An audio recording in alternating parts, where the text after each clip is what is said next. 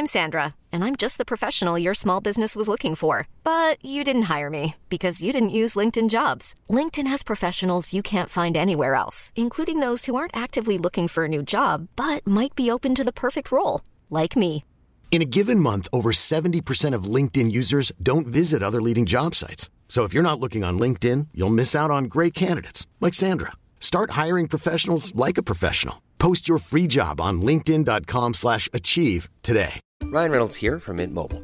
With the price of just about everything going up during inflation, we thought we'd bring our prices down. So to help us, we brought in a reverse auctioneer, which is apparently a thing. Mint Mobile Unlimited Premium Wireless. How to get 30, 30, how to get 30, how to get 20, 20, 20, how to get 20, 20, how to get 15, 15, 15, 15, just $15 a month? Sold! Give it a try at mintmobile.com/switch. $45 up front for 3 months plus taxes and fees. Promo rate for new customers for limited time. Unlimited more than 40 gigabytes per month. Slows full terms at mintmobile.com. Sans Pants Radio, Australia's most biased podcast network. Welcome to How Good's Footy, a weekly AFL podcast where we ask the most important sporting question of all. I'm Carney. I'm Tom. And I'm Dusha. Thomas, How Good's Footy. Here we go, here we go, here we go. Here we go, here we go, here we go.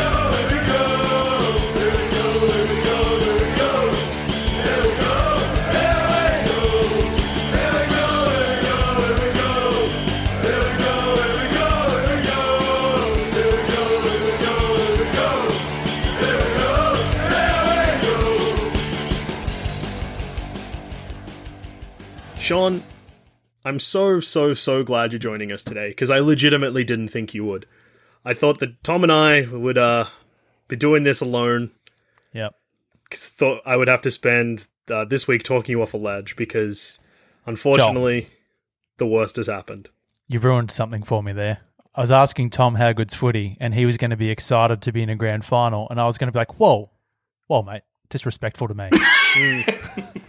Nah, see, I wasn't going to give you that because I'm excited, but I'm also a good friend. Oh, excited. Steady on, mate. Must be nice. What does happiness feel like, Tom? We don't know. To answer your question specifically, Sean, it still doesn't feel real. Like it feels... Like, I honestly had to wake up on Sunday and just check that I hadn't imagined it. And not being at work and not being at the G and not being able to go to games makes it feel doubly fake. Does that make Yeah, no, it's the weirdest year to have it. Yeah. But I'm pretty fucking excited.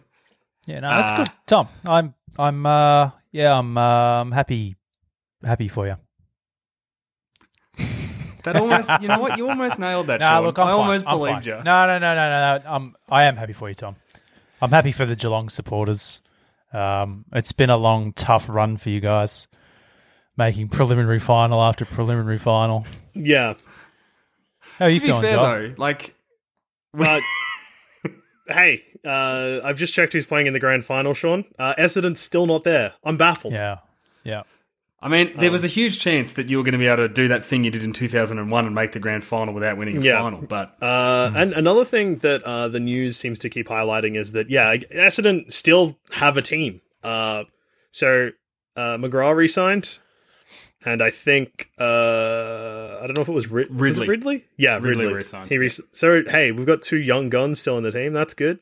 Did you hear the news today, Joel? What was the news today, Sean? That Essendon has a war chest. Oh my God, we've got a war chest. Are you? Yeah, I can't remember who they're going after. There's someone they're trying to poach Josh from another club. Dunkley from the Bulldogs. Yeah, with their big war chest. Yeah, Dunkley's not going anywhere. Someone was like, I did see this, Sean, and in a Twitter thread, someone was like, oh, but he didn't get a lot of games this year, so maybe he's out of favour. It's like he was injured with an ankle injury for the middle chunk of the year. That's why he didn't play. Yeah. He's a walk-up start in their best 22. Yeah, he's one of their best 10 players, easily. He's one of their best 5 players. But, war chest, it's hard to Essendon, deny the money sometimes. Yeah, and I guess Essendon have a massive gap in their salary since they won't be paying Adam Saad or Joe Danaher or Orazio Fantasia next season, because they will all be at different clubs for sure. And maybe not Hooker or Hurley or... Yeah. Merritt. Yeah, maybe. Yeah, I saw that, but Essendon have said, no, he's definitely staying. But he got kicked out of the leadership group, so... Yeah, I try not to think about it. It hurts my heart and my head. So, speaking of hurt, let's talk about the one game that had, I guess, no bearing on any of us, but a big bearing on our collective brother, Jacob Reed, when, unfortunately, Port Adelaide's run was ended by Richmond the Cunt Tigers. Yeah, look, I think... The only thing that may help my cause as a Geelong supporter getting any kind of neutral support is that people don't want to see a Tigers dynasty. Tom, I don't know if... Are you aware of what the general consensus to the neutral supporter about the result of the grand final is? Oh, yeah, blow up the grand final. Just cancel it. Yeah. I know that she's a former... absolute best friend of the show, but due to some off-season trades, no longer as loved. But Kate McCarthy took a big swing. Nah, I still love her. Yeah, okay, good. Yeah, she's the best. Because she was like, Richmond, just when I thought 2020 couldn't get any worse, so Richmond Geelong grand final, and then the shit emoji. Tells it like it is. I still like her a lot. Yeah. Well, she doesn't like you, Tom, so that's unfortunate. Well, no, she does not like me. No, she hates you, Tom. It makes me like her more. The only reason she'll be going for Geelong in the grand final, Tom, is because she, like the rest of Australia, nay, the rest of the world, want to see what you look like with no hair. It's true. You should just tweet her and be like, look, I know you're not in on the whole Geelong in the grand final thing, but you need to barrack for Geelong because if you do, this dumb cunt over here is going to shave his head. Yeah. She'll buy a membership. So, Friday night, Port Adelaide 40 lost to Richmond 46. I read that backwards, but it was a Port Adelaide home game, so the score confused me briefly there. It was very close, 6 points, the closest final Richmond have played in since like 1975 or something. It looked like it was anyone's game until the last quarter where Port Adelaide just were like falling apart slowly and Richmond were just not kicking goals. It could have been a lot worse. It was an interesting game where it felt like if you had just listened to the commentators, it felt like Port Adelaide weren't there and it was just Dustin Martin playing Dustin Martin. I don't know if anyone else... Yeah.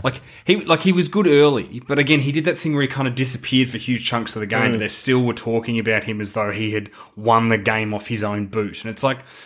There were plenty of good players for the Tigers on the night. Martin was pretty good, but I feel like guys like Lambert and Bolter and a few of these other like lesser names were better. But yeah. I guess because he's dusty, like he could fall over, and they'd be like, "What a brilliant smother." Tom, I agree with you, but you know what's interesting is that they released the player ratings from the game, and Dusty Martin's like miles ahead of any player on the ground. He had like a huge, I think for player ratings, like a score of 30 is like off the charts, fucking best game of your life. I think he got like 25. Like he had a huge game. Jesus. And you look at the fantasy ranking points and he's like maybe the 10th ranked player on the ground. So it's weird. Jeez. I know that I found an interesting stat this year, which was that as a midfielder in terms of ranking points, Martin is ranked 44th in the league. Which isn't that 44th player overall, Tom, not 44th midfielder? No, as a midfielder, he's ranked 44th. That doesn't seem right. What is that? Is it Champion Data? What is that?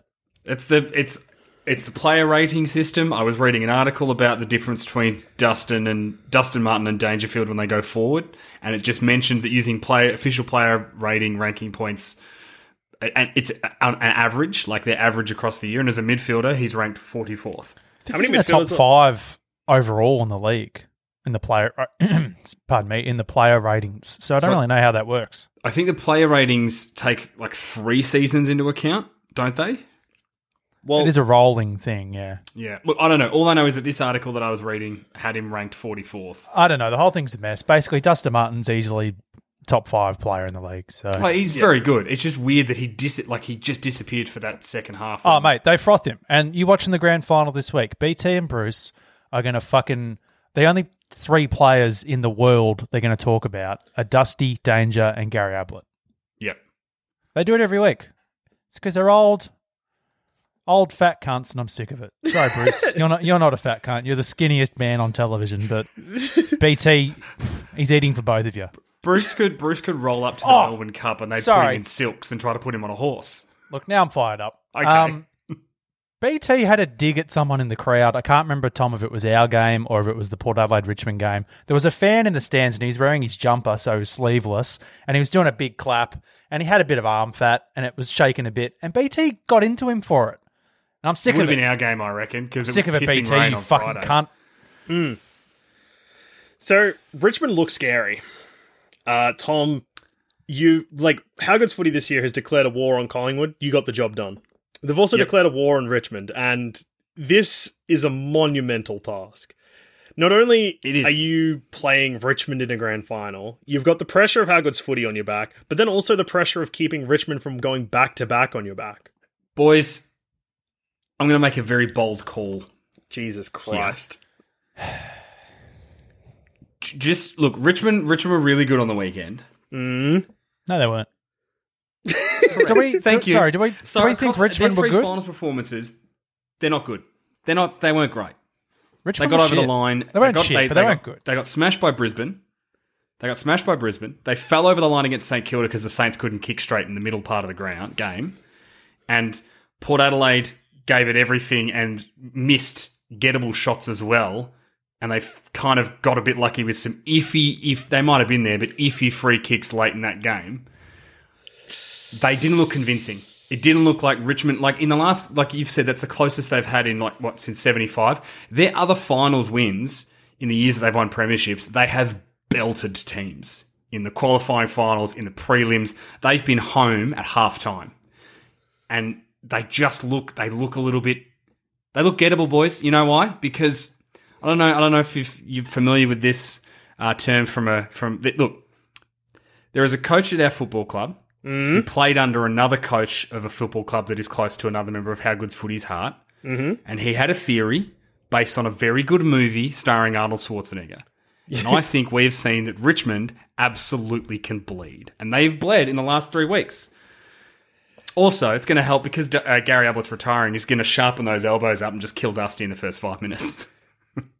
So that's probably a good transition into. So look, Port Adelaide knocked out. They wrecked what was a big, I guess, superstition? I don't know what to call it. An oddity stat.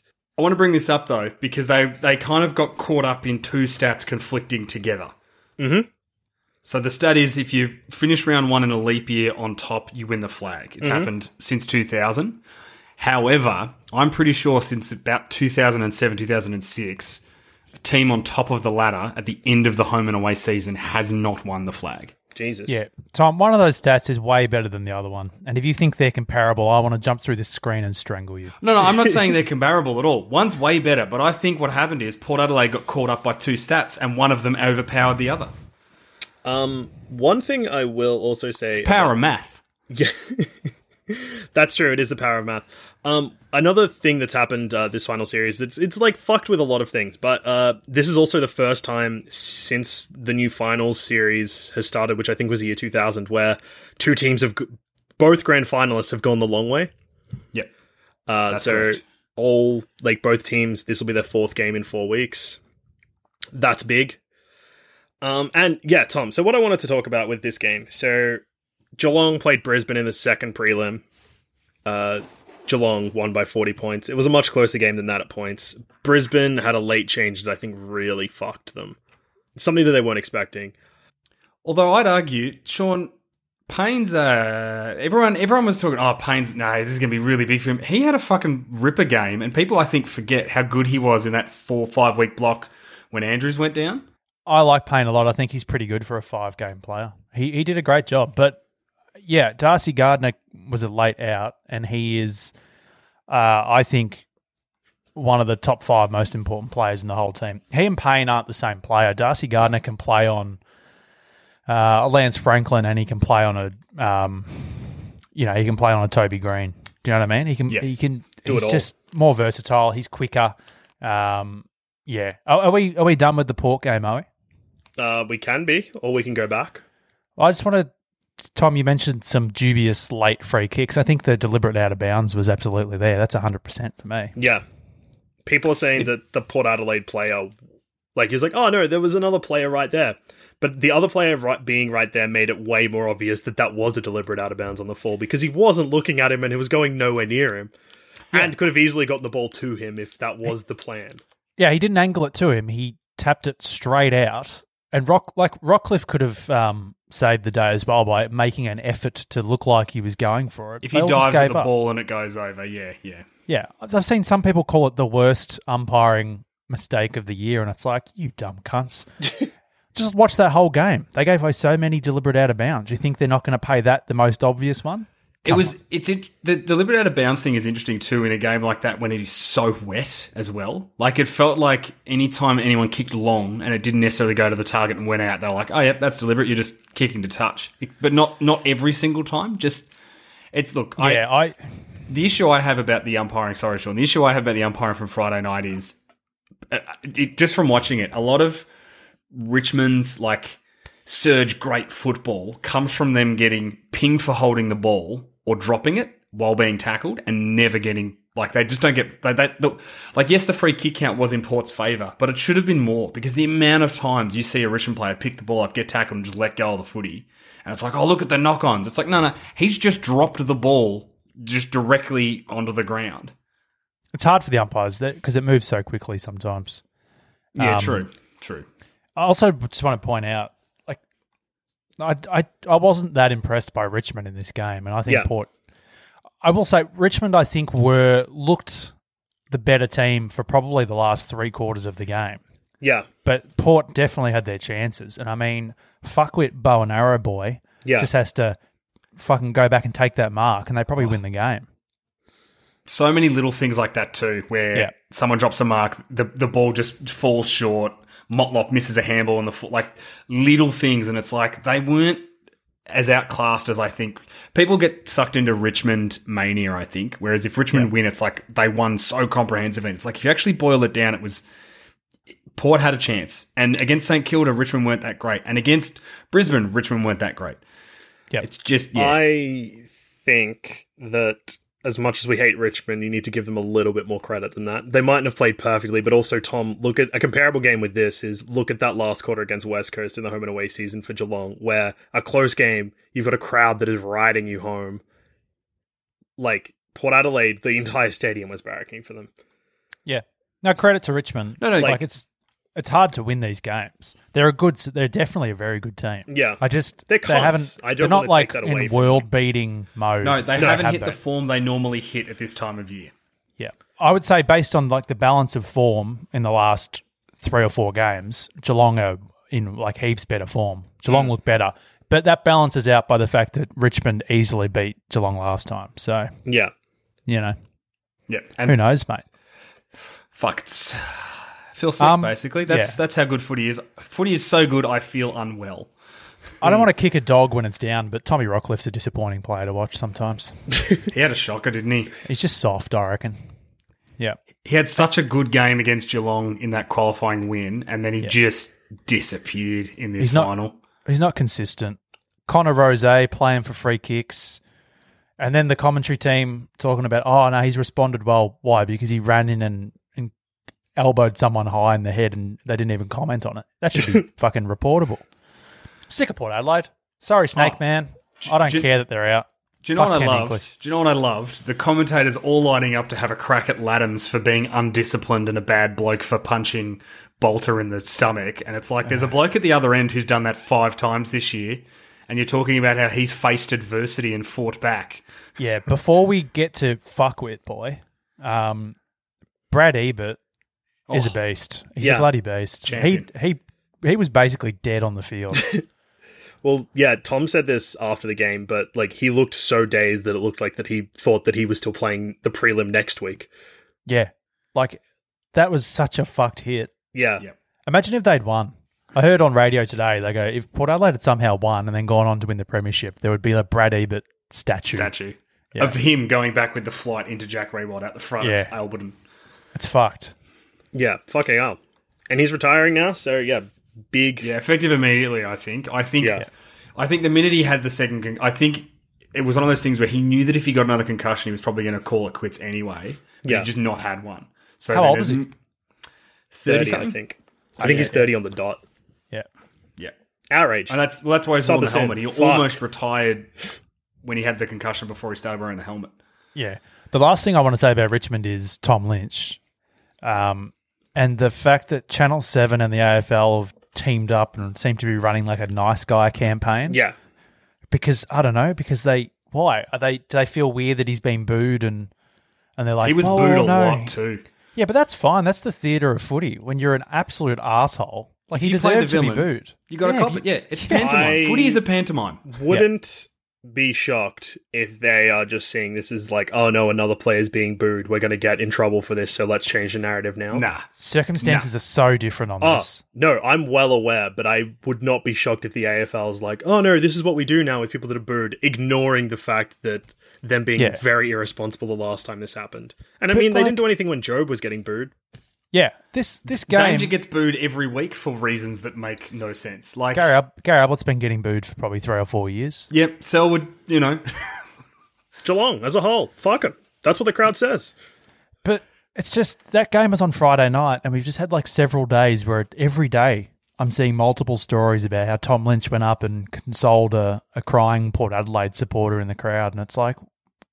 Players probably do that all the fucking time. Like, also, if you're a crying boy that just got beat, like, so they're saying that he was crying because Port Adelaide supporters were being mean to Tom Lynch. Well, that's what the kid... I doubt.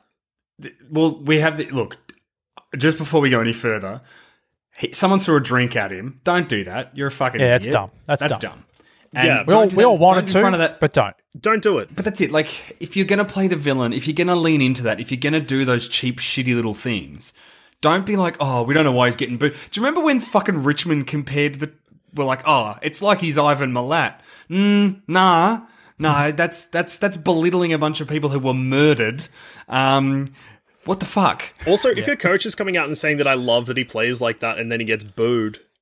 You can't have both. You can't be like, he's actually a nice guy. So, because then you're also implying that he's a nice guy that he, like... But Dimmer is just coming out and being like, you need to start dropping knees. What's it? The perfect example of that white line fever plays on the edge is Mitch Robinson. When he walks out on that footy field, he is a beast. But like even at quarter-time breaks, he will check on his opposition if he's done something a little bit reckless. Like that game against Collingwood is the perfect example. Robbo's not a bad bloke. Yes, he plays on the edge. Yes, he plays hard. But it never dips into thug. Yeah. Like, picture this. Imagine if... Would we be having the same conversation about Toby Green? Oh, you know, he plays on the edge, but he's a good boy. No. If Toby Green did any of the things Tom Lynch did, he'd get 8 weeks. Yeah. Hopefully, Geelong can get the job done and kill Tom Lynch. I mean, win the grand final. Yeah. Whatever it takes. Whatever it takes. Hey, that's wait, no, we're not doing that. That backfired for a team. First degree. We're not lawyers, but we'll happily represent the Geelong Football Club. Yep. Speaking of the Geelong Football Club, Tom, you're in the grand final. We are. Well done, mate. Congrats, Sean.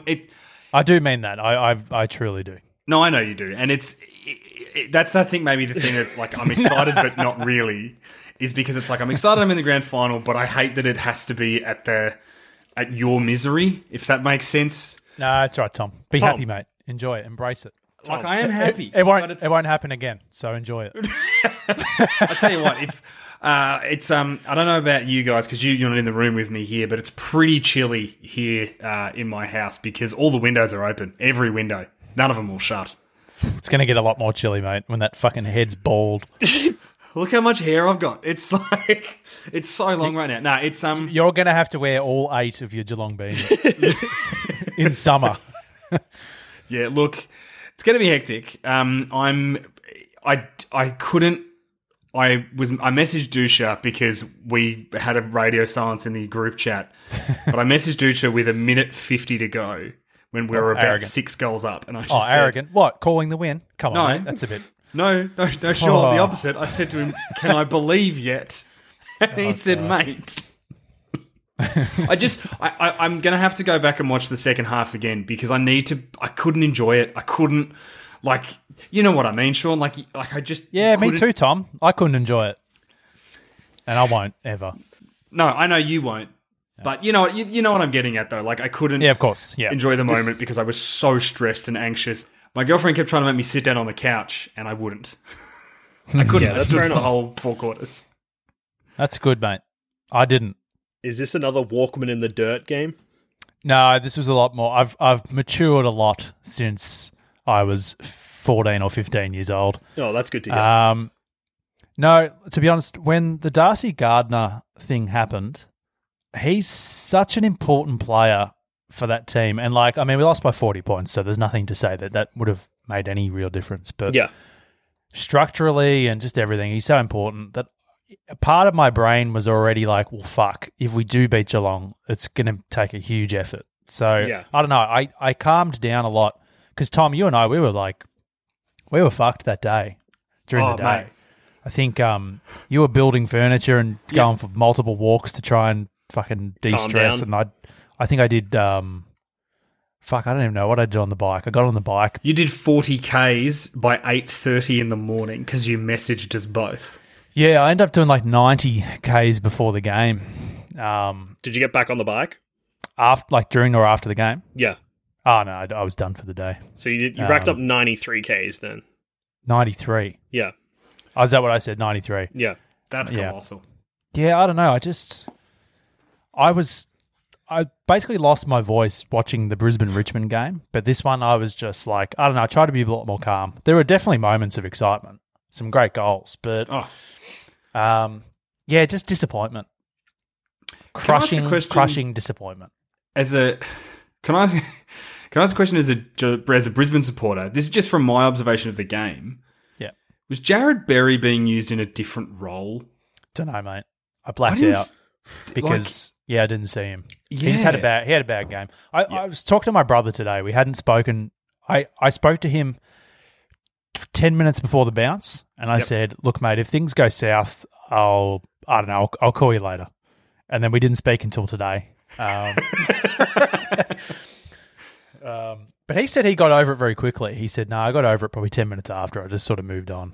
But then I could tell he hadn't moved on because then he explained to me all the things that had gone wrong and everything. I said to him, I reckon there were three main things that sort of derailed Brisbane's hopes of winning the premiership right at the end of the year. And one of them was Harris Andrews getting injured. Yep. One of them was Jarrod Berry doing his shoulder because since he came back, he's just not the same. And the other one was Darcy Gardner being injured. I just think, maybe I didn't even count Harris Andrews. I think I counted Steph Martin's return, which you would think would be a positive, but the Big O hasn't been the same. No, I think sometimes when you take a second string ruck and you say, mate, it's all on you. You just got to take the game on. Yeah. Big O's had an awesome year. Yeah. Steph Martin came back in, and he has always, if he's had a long-term injury, he takes a while to come back. Yeah. He came back in the team. He was playing like 50% game time. He doesn't work as a forward, and he just wasn't really working for me in the ruck, and the Big O wasn't that good. Like, they were getting ragdolled by Tom Hawkins.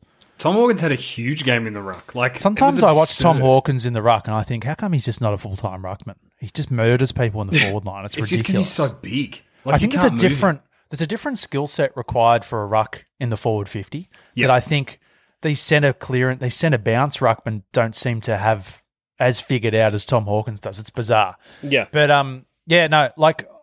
people have been messaging me and being like, oh, sorry, man, you played really well, just faded at the end. Those comments annoy me more than anything because Brisbane didn't play well at all. Brisbane didn't really show up. And I don't know whether it's having the week off after winning the first final thing, because when you do think about it, I think Brisbane played one game in 24 days. Jesus. And in a season where we've had times where we've probably played four games in 16 days and stuff like that, that's pretty weird. But you can't blame that.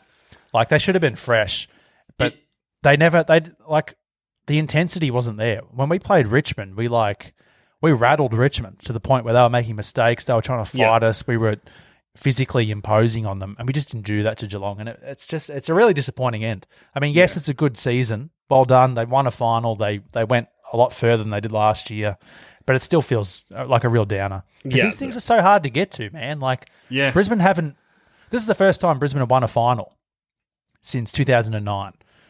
It's the first prelim we've been in since 2004. It's not every team is like has the longevity of Geelong. You know what I mean? I mean, technically it's the first prelim Geelong's won in about 10 years too, because we can't win them. Yeah, but you've been there a lot. Yeah, we keep getting there. Yeah. You know what I mean? Like even, do you remember when the Doggies, this is before they won the premiership, when Rodney Eade was coach and they made three prelims in a row and then they just fell off a cliff. Like, it doesn't just, it's not automatically going to happen next year. Just because Brisbane's a young team and the young guys are probably going to improve and all of that. So yeah, you got to take your chances, and it's a bit of a bummer. It feels a bit like the 2008 Hawthorn. Do you remember when they pinched that one against you guys, Tom? And then they kind of didn't do anything for 3 or 4 years, and then they won three in a row after that. They got that early one, which was just like they kind of one out of the box. Yeah, they earned the win, but it was a surprise. This was Brisbane's chance to kind of probably get that early one.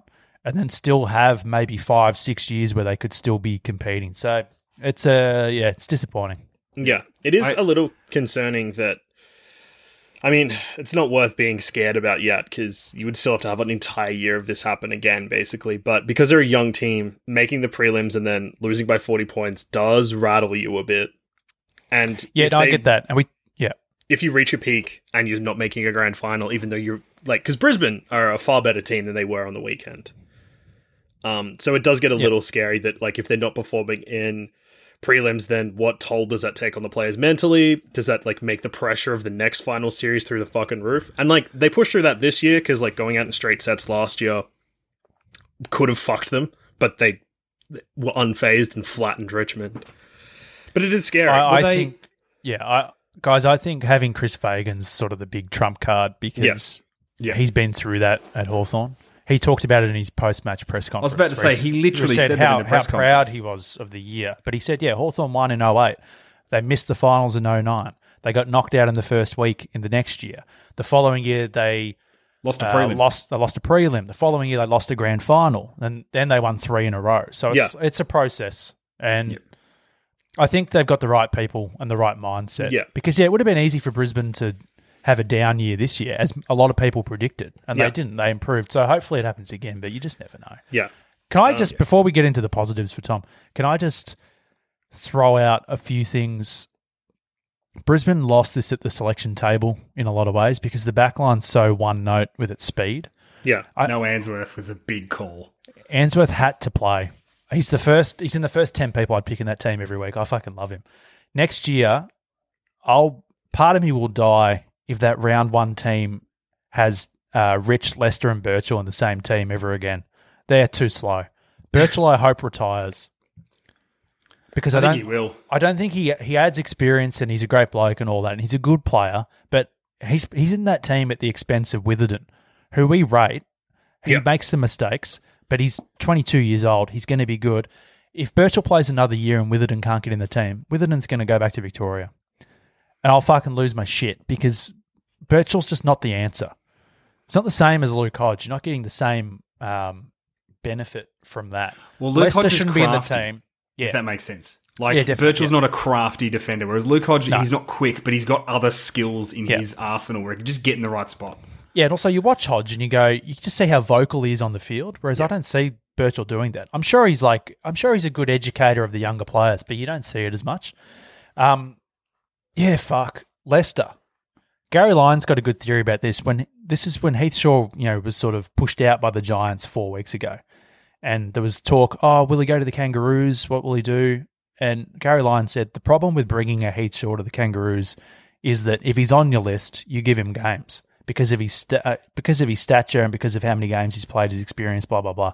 That's what Ryan Lester is at Brisbane. He's played enough games now and he's old enough and he's mature enough that because he's on the list, he gets games and he shouldn't. Week in, week out, he does my head in.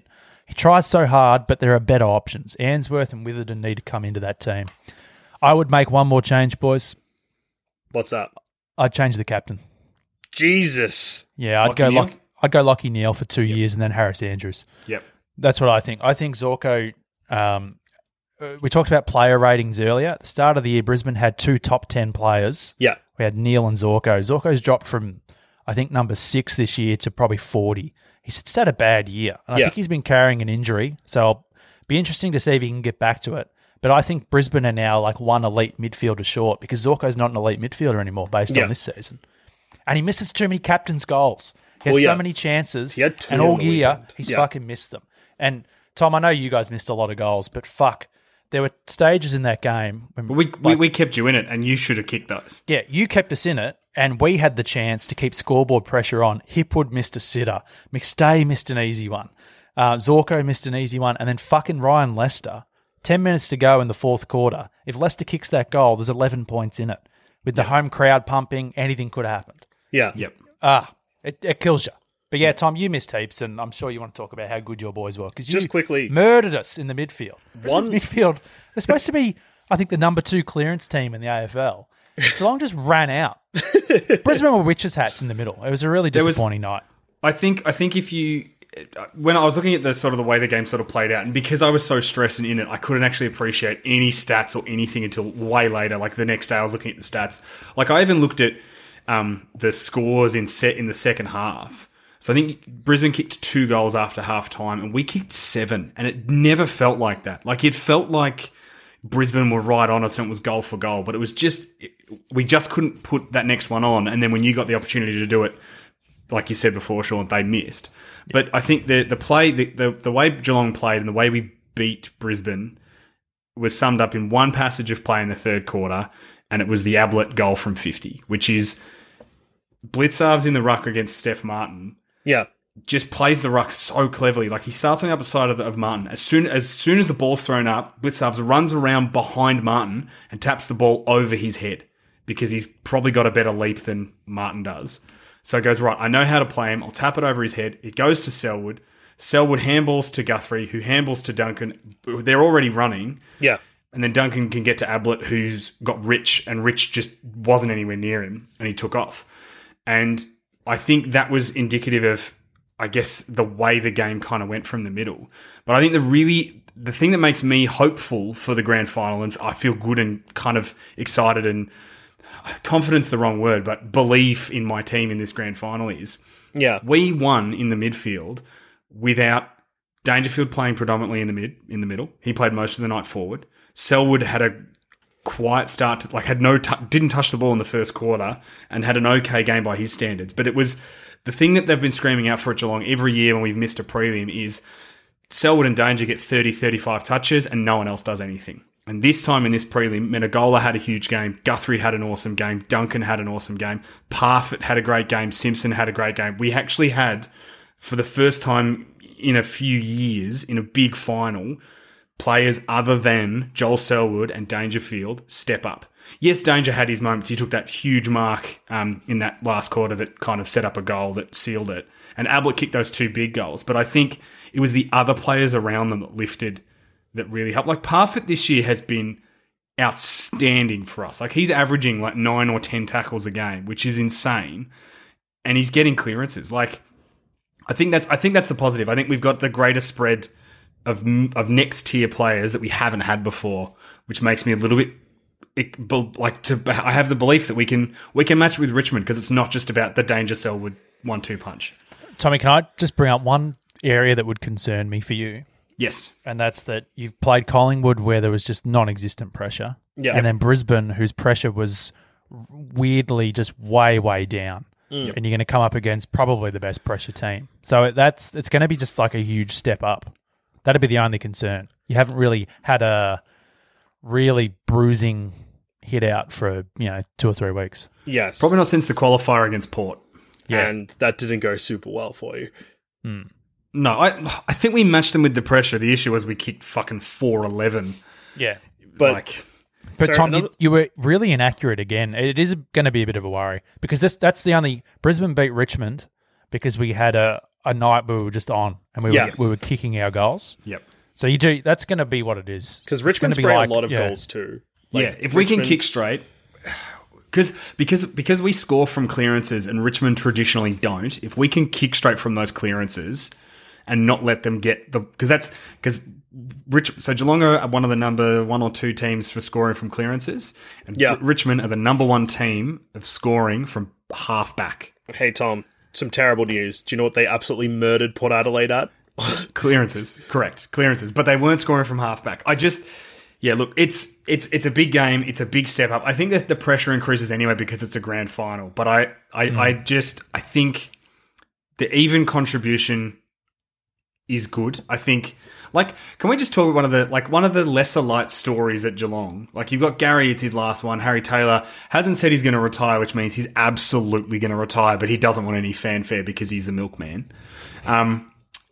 I reckon that one of the biggest sort of great stories at the back half of the year for Geelong has been Lachie Henderson.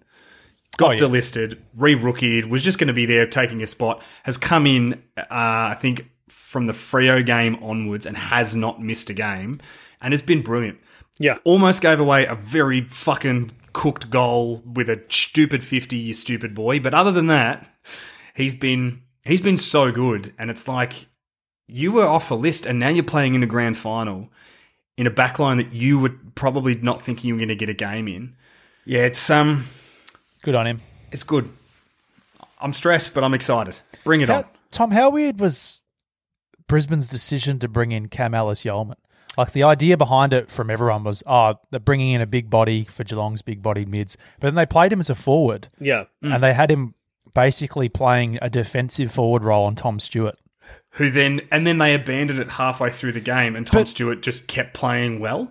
Brisbane don't do that. Like, we don't tag, we don't really do those sort of roles, and then Fagan decides to do it in a prelim final. It was just bizarre. Very strange. Like, a lot of the stuff, like, as a neutral supporter, like, I thought one thing you haven't brought up yet, Sean, that like rattled me watching it was in the third quarter, like, the scores were still pretty close, or like maybe it was like a couple of goals in it. Like, let's say 3 goals at this point.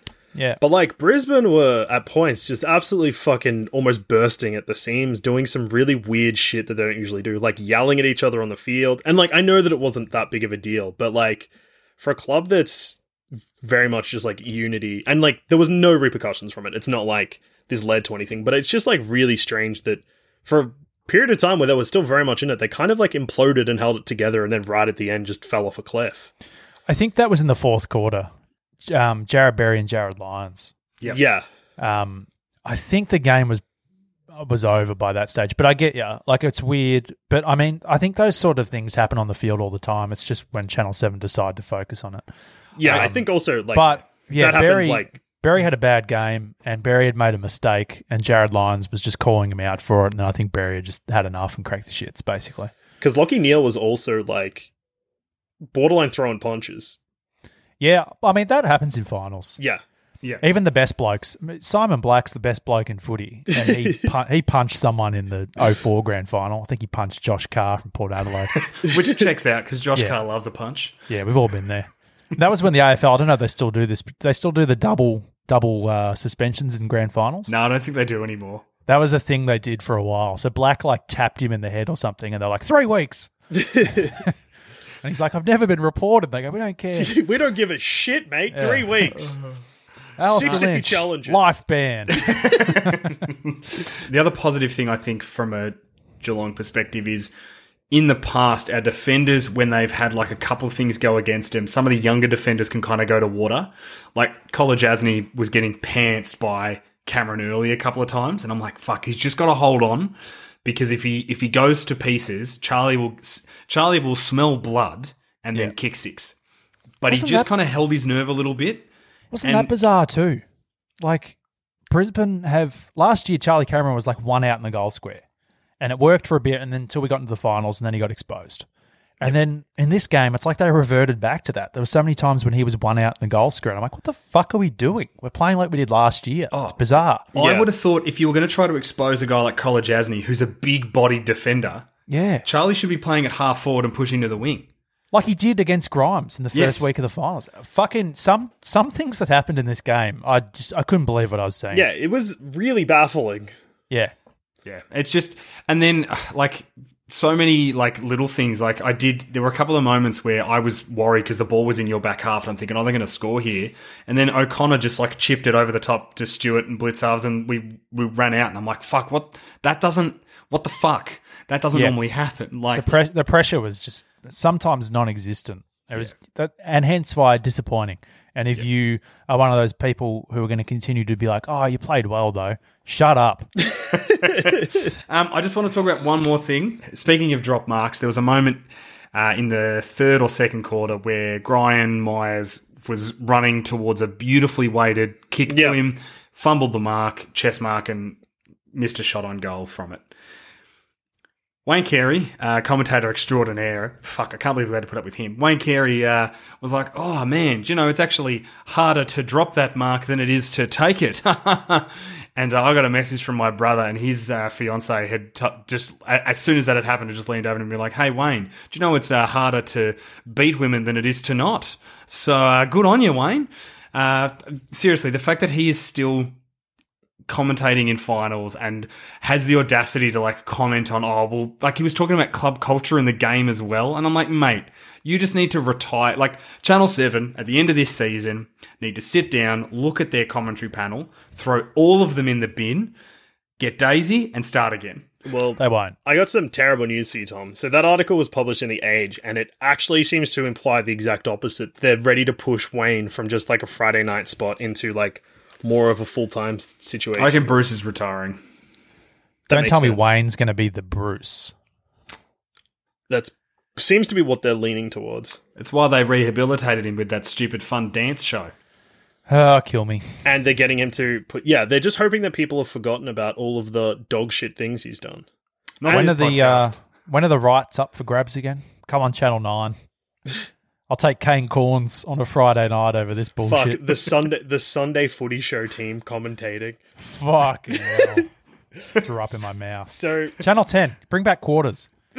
Nah, the Sports Channel 10, Tonight Channel 10 team had the perfect balance. They had quarters, they had Tim Late, they had Robert Walls constantly saying, should give him a run in the ruck. Anytime anyone couldn't get a touch.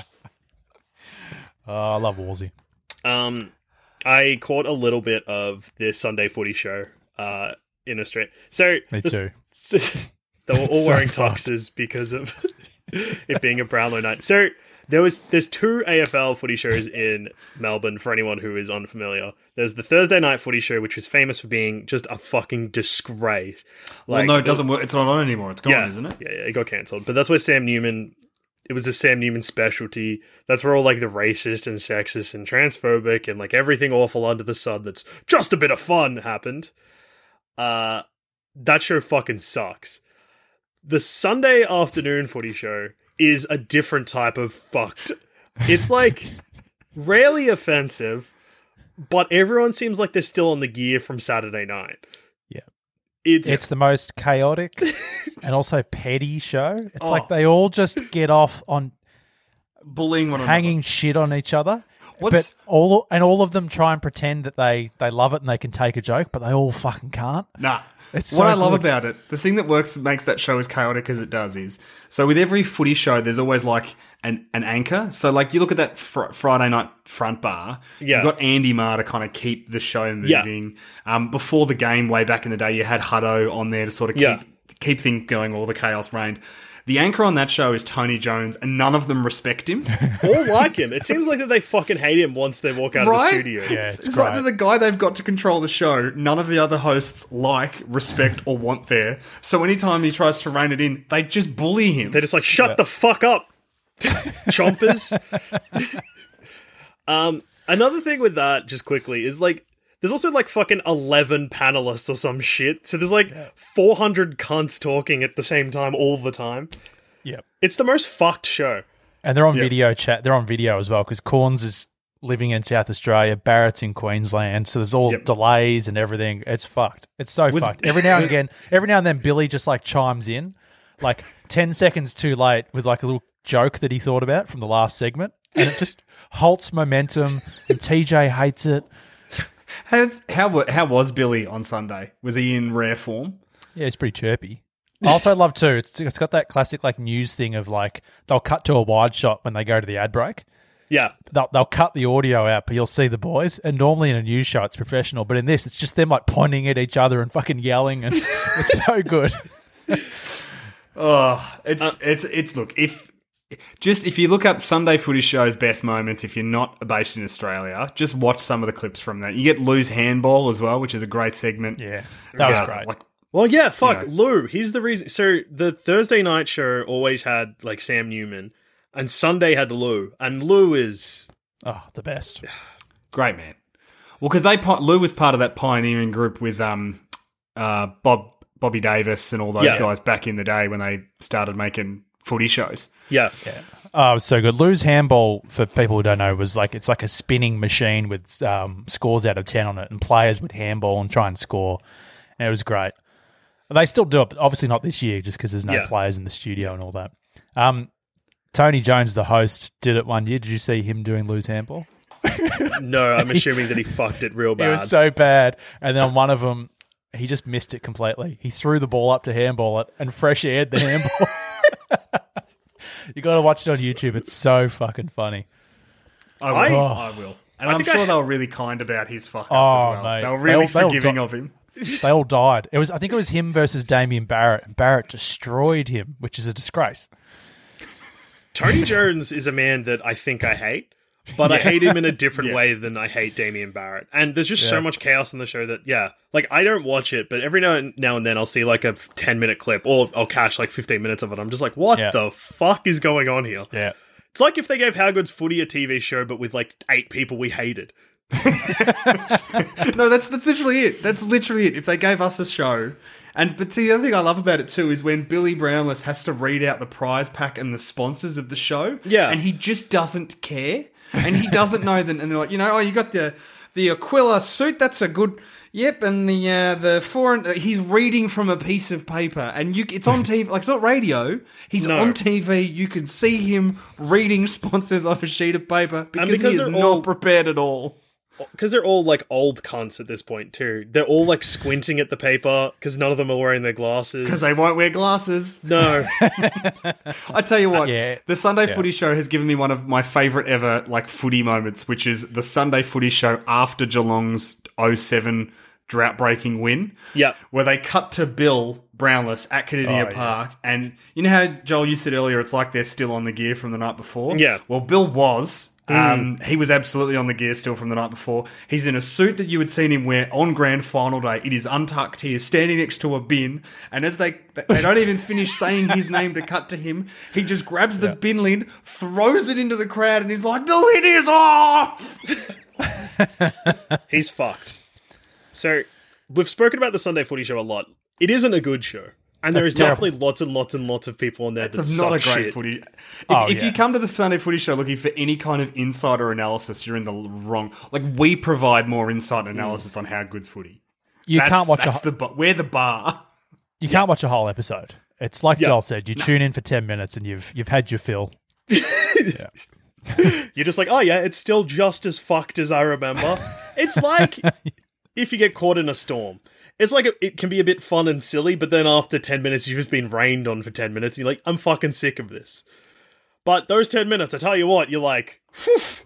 In the couple that I've seen this year, I've noticed a couple times where, like, they'll just zoom the camera around to, like, the floor manager behind the scenes and him just, like, cracking the shits and throwing his hands in the air and walking off set and stuff like that. It's chaos. Yep. Speaking of chaos, well... Another thing that happened this week, this isn't chaotic at all, but the Brownlow favourite, Lachie Neale, absolutely steamrolled the event this year. He is the 2020 Brownlow medalist. He polled 31 votes in a shorter season, which is fucked.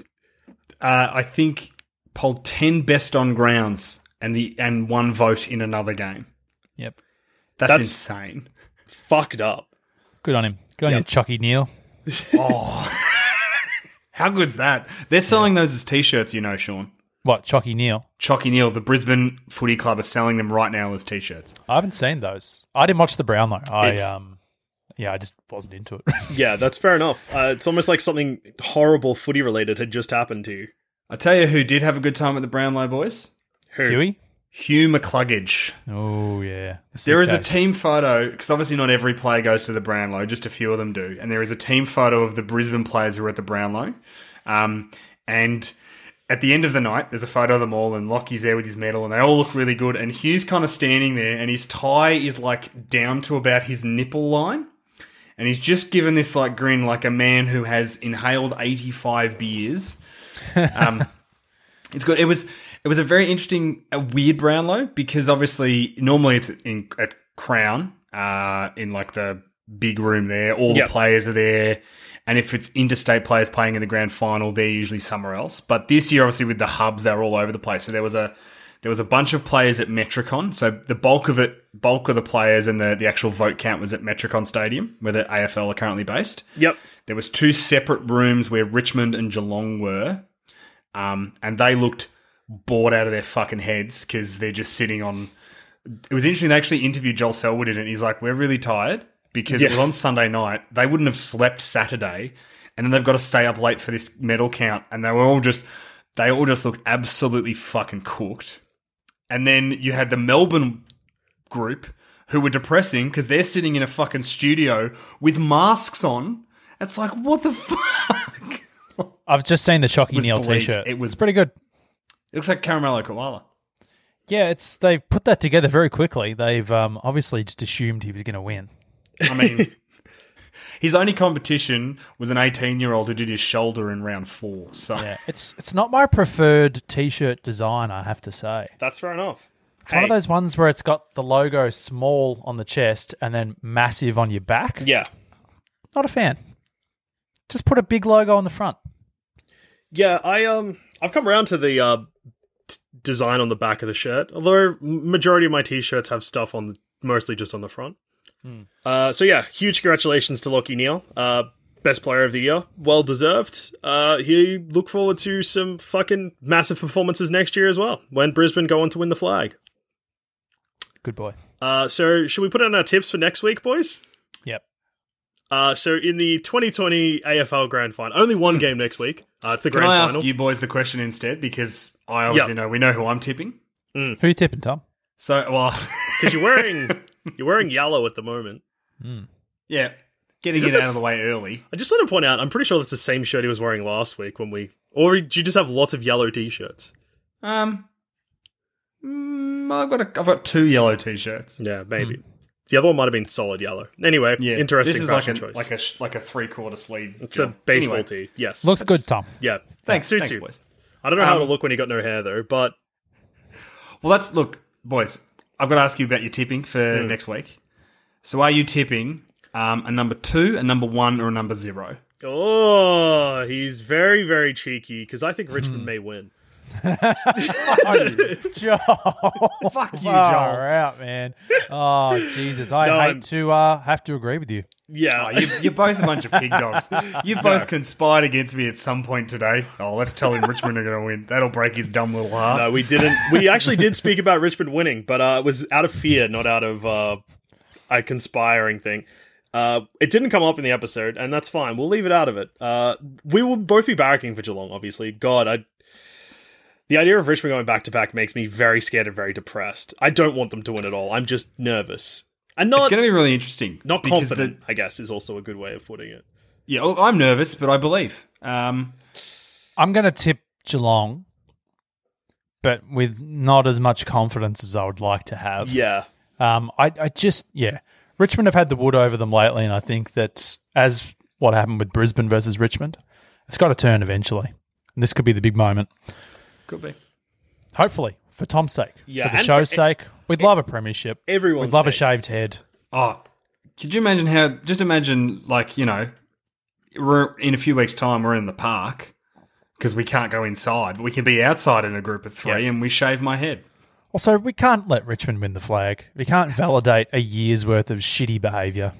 Oh, actually, that actually reminds me, Tom, and this is depressing breaking news, but due to lockdown restrictions in Melbourne, Sean and I won't be able to shave your head on grand final day.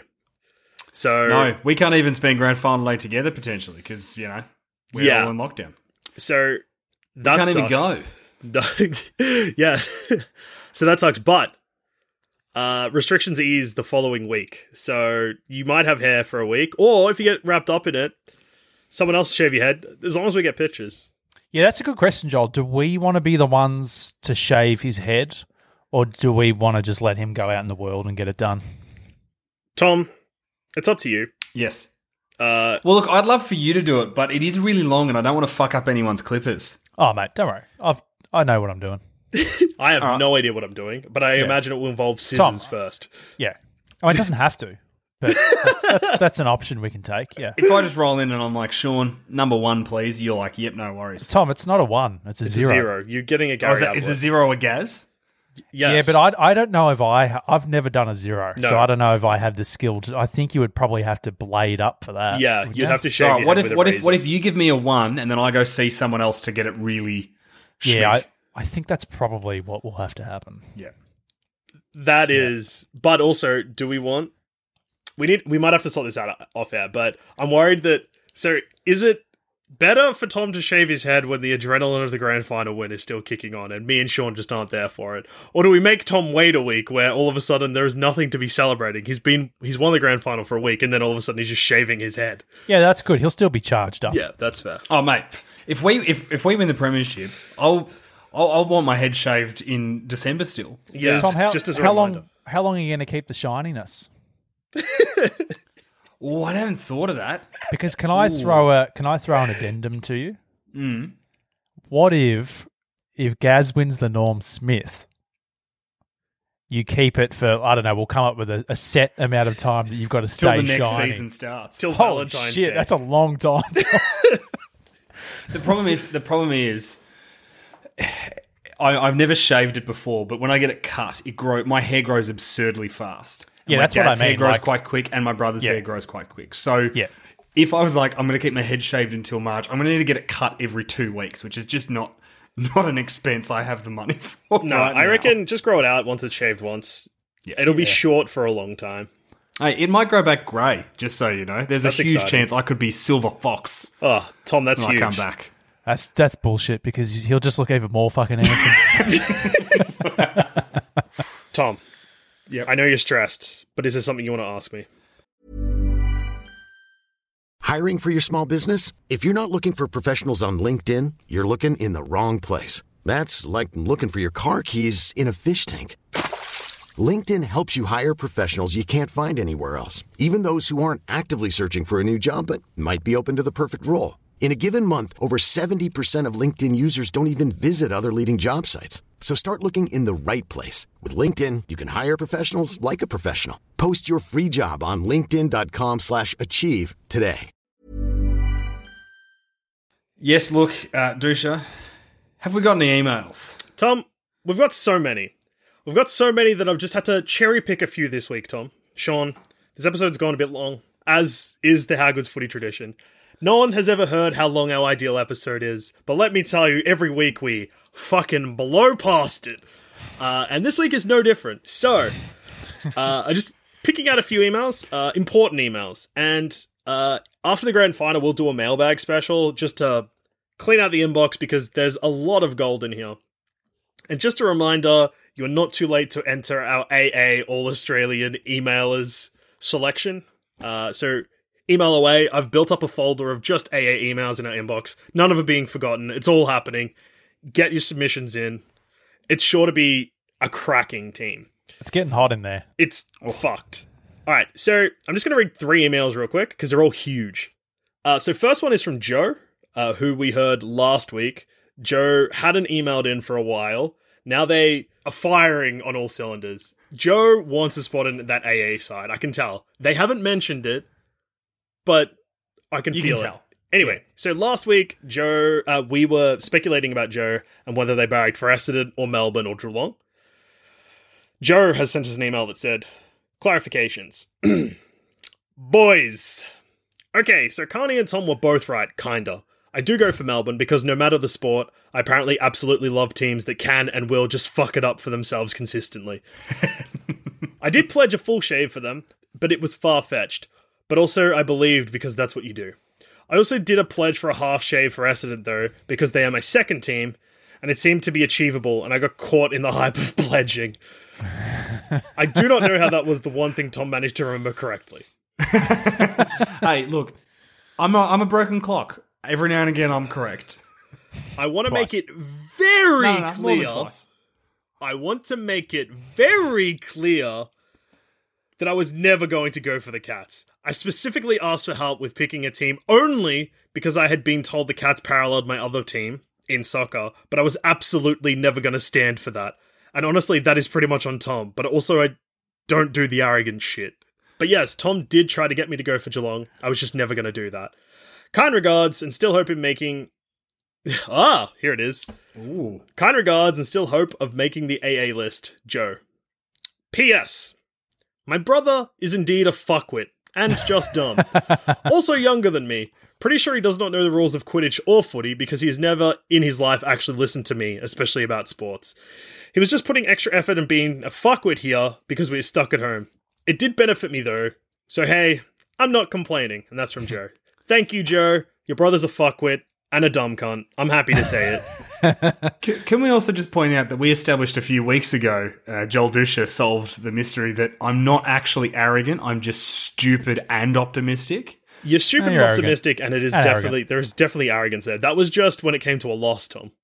Yeah. Come on, Tom. Can I just say that I love that this Geelong arrogance thing has just taken on such a life. It's something that I created, not even based on Tom. It's based on a friend of mine, Matt, who has Geelong arrogance. Yeah. For years. You, Matt, if you're listening. Yeah, you're a piece of shit. But it's spread to Tom. It's a virus. It's a bloody virus. The only Geelong supporter that I think I've met that doesn't have Geelong arrogance is Terrence. Okay. Come on, mate. Fuck. I think I just got blindsided by his roasts. No, you know what? No, Terrence has got a healthy dose of typical Geelong arrogance. Yeah. The only one who doesn't is Tom's mum. Oh, that's true. Yeah, she's stressed every week. Yeah. She's one of us. Yeah. She remembers the bad times. Before Geelong were in one in every 3 grand finals. Yeah. Tom, when was the last grand final you made? 11. Oh, so I guess it's been 9 years. Fuck. Do you remember what it's like? Yes. Yeah. I still have the shoes I wore that day. You're a piece of shit. I wear them to all the finals. You kept them. Such arrogance. Yeah, because he was like, oh, I'll need them again, probably next year and the year after.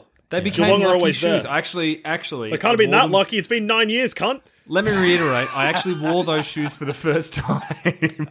I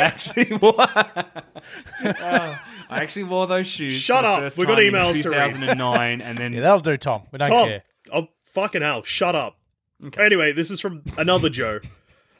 Subject, twins in the bin. That's right, it's Joe, as in Josie, mother of twins, one that barracks for Geelong, one that barracks for Brisbane, and absolute hell broke loose in Joe's house. Oh no! Because can I just say the Geelong supporter, if I remember correctly, is very arrogant. Big shithead. Oh yeah, Tom, that is apparent immediately in this. So Josie has emailed us and says, "Lads, it's 3/4 time in the Brisbane and Geelong game, and I have to send the children to the sin bin." Little Cat made the simple yet scathing remark of, "Better luck next year, sis."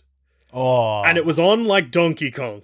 Oh. Shit. There was a scarf whip, a pillow thump, a hair pull, and even a Spartan kick before I decided to break it up rather than miss the finals, final quarter en route to hospital. Although, I gotta admit, I was pretty proud of that sneaky sledge. It was well delivered tone-wise too. She's got a bright future in shit-stirring, that's for sure. It was a win-win in the house tonight, and I gotta admit, I'm going to love to see Fat Ablett in one more grand final. But fuck, it would have been great to see Brisbane play a home grand final at the Gabba. Hope the bikes are getting a workout, Josie. They are. And this, last email for this week, and this is an enormous one. This is like a huge throwback, and something that I forgot about until this email landed in our inbox. Subject, the curse of Collingwood has come out to play. And this is from Ed. Dear footy generals in the holy war on Collingwood, you may not remember, but a long time ago I came to you with a simple question. Where would you send my curse? My name is Ed, and I am the cursed supporter who destroys the dreams of any club I barrack for. In 2018, I came to you and asked you to direct my curse, to send me to barrack for your enemies. I was your weapon, and you know where you sent me. You sent me to burn Collingwood from the inside out. Oh. Now, after your call for old emails to get in touch, and after what I can only describe as my culmination of all of my work, I have but 2 words for you. Job done. Captain. Forever your tool against Eddie's bastards, Ed, the curse of Collingwood. Fucking P.S. On somewhat of a more sensible note, thank you for being a consistent beacon of fun and laughter in 2020. Honestly, you don't know how much good you have done for me and likely many others this year. Thank you. No, Ed. Thank you. We are only but a podcast where, Ed, you have blessed us with something that is far more special. And that is, you drove Collingwood into the fucking ground. And you had your work cut out for you this year, Ed. They were a premiership favourites for like 50% of the year. It was fucked. You got job well done. This is like having our own Winter Soldier. It's good. Slow knife, Ed. Oh, you fucking respect. Hell. Fucking respect. Job's not done, mate. But I think we have another mission for Ed, don't you, boys? Ed, ooh, yellow and black this weekend, Ed. Just yeah, I think he's got to get out of retirement and wear some yellow and black. Jesus, just for this weekend. And that's all the emails for this week. And thank you to everyone who emailed us. But, Sean, I will say that there is a lot of emails in the inbox that are like, Brisbane, well done. You had a huge year. You couldn't beat the Cats, but you played well. And, Sean, what do you have to say to that? Then I'll respond to them all personally. So everyone look forward to getting a fuck you in their inbox this week. How many were there, roughly? Oh, like six. Boy. Six. Wow, six hot emails fucking coming. Did you watch the fucking game? Played well. Played well. Are you fucking eyes? Serious? Do you have a brain? Fuck. No, but thank you for your support in these hard times. I noticed that we didn't get any emails about like commiserations that Essendon played well this season or unlucky to miss out on finals. That's weird. Were they unlucky or did they miss out by such a long margin that luck didn't have anything to do with it? Shut up, Tom. Yeah. I'm with you, Tom. Yeah, no, I'm also with you, Tom. We were at no risk of making finals about 5 weeks out. Anyway, Tom, if people want to send more emails and just fill that inbox up even more, where can they find us? Oh, yeah, if you want to just load that inbox up for our mailbag, post-grand final mailbag, and also for the AA selections after the grand final in the weeks after that, please send an email to howgoodsfooty@gmail.com. Or you can contact us on Twitter at howgoodsfooty, or individually, I'm at Awkward Trade. I'm at Carney from 55. And I'm at Douche13. And Tom, on behalf of me, Sean, and our entire podcast audience, good luck to Richmond. You fuck. I know you fucked it up, but fuck you, because you were thinking it. You piece of shit. No, but that's all the time we have. So I'm so sorry. I can't fix it. I mean, I was going to say, fuck. Richmond was on my mind because I was about to say, and to all of our listeners, except for the ones that bag for Richmond, good luck. But I didn't get past Richmond. Anyway, message still stands. No, good luck Geelong. Huge game. It'll be massive. Go Cats. We're all Cats. Go Cats. Go Chris Scott. Fuck sexy yes. Man. Go the beard. The sexiest beard in footy.